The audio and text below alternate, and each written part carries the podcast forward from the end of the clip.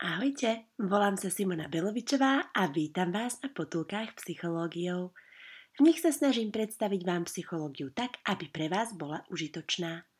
Vitajte na 14. potulke s názvom Väzenský experiment. V mojich podcastoch sa pýtam a budem rada, ak skúsite odpovedať. Verím, že spolu dospejeme k poznaniu a vy aj ja strávime príjemné chvíle. Predtým, ako vám poviem o dnešnej téme, vás chcem o niečo poprosiť. Ak vám môj podcast do života prináša hodnotu, ktorú oceňujete, pozývam vás jeho tvorbu podporiť aj prostredníctvom crowdfundingu na Startlab do polovice mája 2021. Info nájdete na www.potulkypsychologiou.sk Môžete si vybrať aj darčeky, sú tam také skvelé veci ako záložka do knihy s mojim autorským výrokom, podšálka s klasickou dilemou poloprázdny alebo poloplný, alebo tiež téma epizódy na želanie, ktorú pre vás rada spracujem. Môžete si vybrať aj nálepky na rozveselenie vášho notebooku. Ďakujem, vážim si to.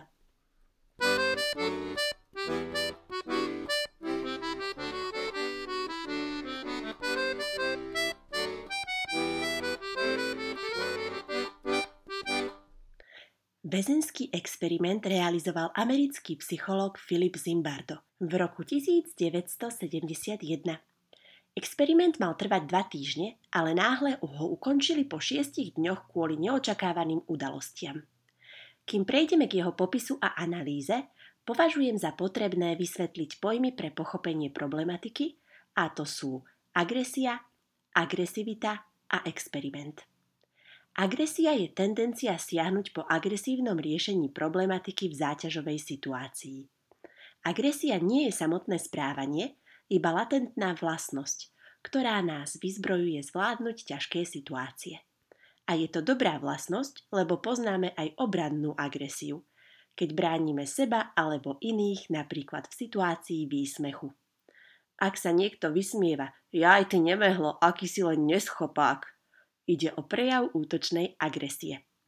Tá už dobrá nie je a ak sa prejaví v praxi, ide o agresivitu, teda konkrétne správanie. Spomínaný výsmech spadá pod verbálnu agresivitu, keď sa agresor druhého človeka nedotkne fyzicky, ale na duši môže zanechať zranenie aj poníženie alebo nadávka. Okrem toho rozoznávame fyzickú agresivitu. Ide o bitky a prejavy fyzickej útočnosti. Agresivita, či už verbálna alebo fyzická, sa môže prejaviť priamo útokom na iného jedinca a skupinu, alebo nepriamo, nahovorením niekoho, kto útok vykoná. Rozoznávame heteroagresivitu zameranú na vonok a autoagresivitu zameranú na seba samého. Pre všetky agresívne reakcie je typické, že ide o udelenie hostilného, teda nepriateľského, škodlivého podnetu. A ako to bolo v situácii Stanfordského väzenského experimentu? Išlo o skúmanie útočnej agresie s jej konkrétnym prejavením fyzickej priamej heteroagresivity. Experiment je metóda, ktorá sa používa na odhalenie príčin javov a ako jediná výskumná metóda dokazuje kauzálne dôsledky. Ak chceme zistiť, či vznikne nejaké správanie, modelujeme situáciu, kde sa môže prejaviť. Napríklad ohľadom agresivity je známy experiment s bábikou Bobo, kde autor Bandura zistil vplyv sociálneho učenia na deti. Experimentu sa zúčastnilo 72 detí, z toho polovica dievčat a polovica chlapcov. Priemerný vek bol 4,5 roka. Umelá situácia bola, že dospelý človek, požiadaný experimentátorom, vošiel do miestnosti plnej hračiek a začal do nich tlcť – napríklad do spomínanej bábiky Bobo. Zistilo sa, že deti napodobňovali agresívne správanie dospelého len na základe pozorovania, hoci predtým boli deti dvomi nezávislými posudzovateľmi hodnotené ako neagresívne. Experiment musí vždy splniť základnú podmienku, že príčina predchádza následku. V experimente s bábikou Bobo bol dokázaný vplyv, keď agresívne správanie dospelého ako príčina malo za následok napodobnenie tohto správania deťmi.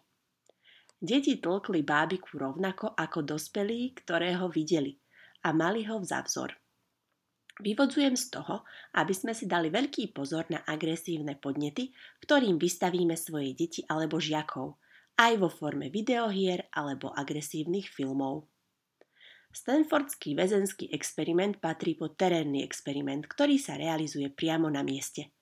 Ide o väčší dôraz na prírodzenosť než v laboratórnom experimente, podmienky prostredia sú čo najbližšie realite. Potom aj závery možno ľahšie zo všeobecniť do praxe. Cieľom bolo preskúmať vplyv získanej moci na psychicky normálnych, neagresívnych ľudí. Príčina bola moc v roli dozorcu a následok agresivita. Experimentu sa zúčastnilo 24 študentov, ktorí prešli psychotestami bez známok patológie. Tiež vám to pripomína neagresívne, normálne deti v bandurovom experimente s bábikou Bobo? Študenti vo väzenskom experimente nemali záznam v registri trestov, neužívali drogy a boli ho do mince náhodne rozdelení na dozorcov a väzňov. Dostali príslušnú uniformu a zaviedli ich do pivnice Stanfordskej univerzity, kde bolo simulované väzenie. Pravidlá boli prevzaté podľa skutočnej väznice v Kalifornii, napríklad väzni nesmeli rozprávať počas jedla, museli sa medzi sebou oslovovať číslami a dozorcov museli oslovovať pán nápravný dôstojník. Dôstojníci mohli väzňov potrestať, ale bez použitia násilia. Začali však už v prvú noc tým, že o pol tretej zobudili väzňov, aby ich prerátali – na čo väzni na druhý deň reagovali vzburou, strhli si čísla a zabarikádovali sa v celách. Dozorcovia ich odohnali od dverí hasiacimi prístrojmi a následne ich potrestali tým, že ich vyzliekli, vzali im postele a vodcov vzbury dali na samotky. Využívali tiež tvrdé telesné cvičenia ako tresty. Experiment bol ukončený až na podnet psychologičky Kristín Maslach, ktorá nebola priamo zapojená do realizácie a ostala v šoku z toho, čo zažila pri návšteve experimentu. Uvidela väzňov, ako pod dohľadom dozorcov pochodujú s vrecami na hlave so spútanými rukami na toaletu. Na jej návrh Zimbardo experiment predčasne po šiestich dňoch ukončil. Uvedomil si, že začal byť z psychického i fyzického hľadiska nebezpečný. Väzni prejavili rôzne reakcie, aby sa vyrovnali s frustráciou a bezmocnosťou. Niektorí sa búrili, iní zažívali strach, depresie, psychosomatické vyrážky po tele, emocionálne zrútenie sa objavilo u štyroch študentov a niektorí sa zase snažili za každú cenu dodržiavať príkazy dozorcov. Dozorcovia mali byť podľa osobnostných testov neagresívni ľudia, no v priebehu experimentu sa správali trojako. Po prvé, spravodlivo dodržiavali pravidlá väzenia. Po druhé, spolu cítili s väzňami a netrestali ich. Po tretie, správali sa ponižujúco a väzňov tvrdo trestali. Hlavný záver podľa Zimbarda bol, že agresívne zločiny napríklad v čase vojny nevykonávajú psychopati, ale obyčajní ľudia vystavení tlaku od okolností.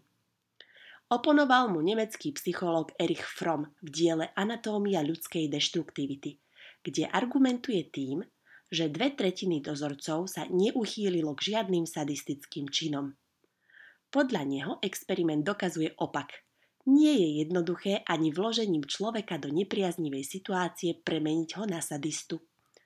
Spor medzi Zimbardom a Fromom či výskum dokazuje agresivitu alebo naopak, mi pripomína dilemu, či je pohár poloplný alebo poloprázdny, ktorú si môžete vybrať ako odmenu za príspevok pre potulky psychológiou cez crowdfunding na Startlabe. Na tú istú vec môžeme mať odlišný pohľad, dokonca aj veľkí psychológovia. Gaussova krivka ukazuje normálne rozloženie vlastností v populácii. Má tvar zvonu a vysvetľuje sa na príklade inteligencie – Vľavo sú ľudia s nízkou inteligenciou, v strede tých je najviac s priemernou inteligenciou a vpravo s nadpriemernou inteligenciou. Extrémov, teda ľudí geniálnych a naopak extrémne málo inteligentných, je najmenej. Pokúsim sa aplikovať Gaussovú krivku na agresivitu a vysvetliť, prečo normálni ľudia, ktorých je podľa Gaussovej krivky najviac, sú pod vplyvom moci agresívni. Slovenskí psychológovia Kováč a Pardel použili termín psychická regulácia, ktorý znamená regulovanie samého seba. Kováč vyčlenil tri vplyvy na osobnosť. Dedičnosť, prostredie a vplyv ja, kam patrí psychická regulácia. Viac som o nej rozprávala v šiestej potulke v rámci sebavýchovy a rozvoja EQ. Ak prevažuje o človeka dedičnosť, ide na rozdiel od kultivovanej osobnosti o primitívnu osobnosť. Primitívni jedinci sú agresívni, čo je v komparatívnej psychológii na úrovni zvierat. Viac sa o tom dozviete v prvej potulke. Vyvodzujem v súlade s Gaussovou krivkou, že primitívnych agresívnych ľudí je málo – rovnako ako je málo kultivovaných osobností, u ktorých prevažuje vplyv ja. A kto sa nachádza v strede? Ľudia, u ktorých prevažuje vplyv prostredia. Nazývajú sa adaptované osobnosti a je ich najviac. Práve vo väzenskom experimente sa normálni ľudia adaptovali na väzenskú situáciu, žili sa do nej natoľko, že prijavovali agresivitu vo vyššej miere ako v bežnom živote.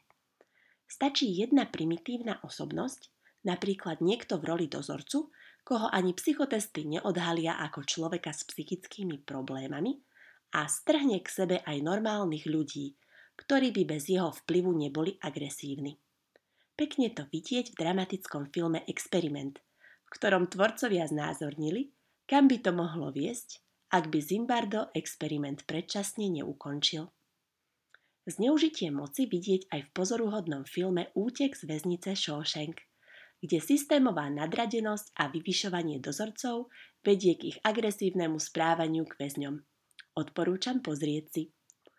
Hannah Arendt píše o banalite zla a o tom, že vojnoví zločinci neboli často zlí ľudia so zlým charakterom, iba bezmyšlienkovití kariéristi, ktorí bez sebareflexie počúvali zlých nadriadených.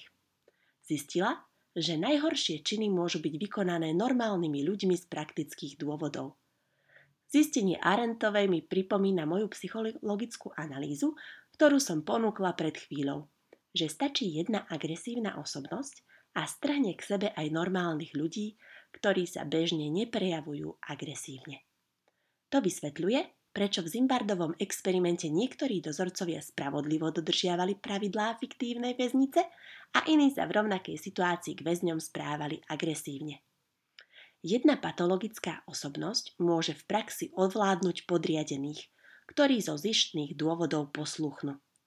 Platí teda otázka, ktorú sformuloval Jakub Betinský, že čím horší čin, tým horší človek, ktorý ho vykonal?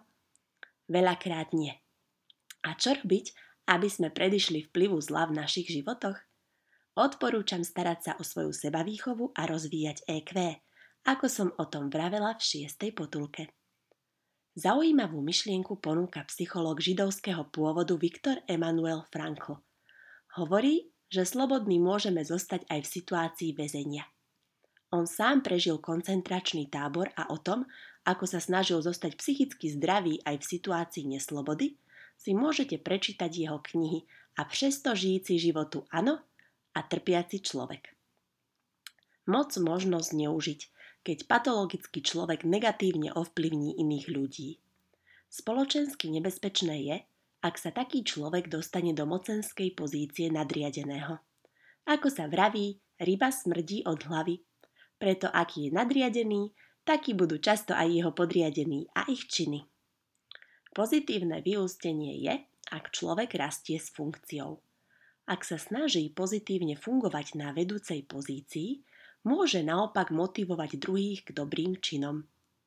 Nie je to tak, že ak niekto vloží pozitívne vlastnosti pri výkone funkcie, rastie spolu s nimi, ale ak vloží negatívne vlastnosti, padá. Prajem vám, aby ste rástli v pozitívnom smere – a aby ste stretali okolo seba čo najviac kultivovaných osobností.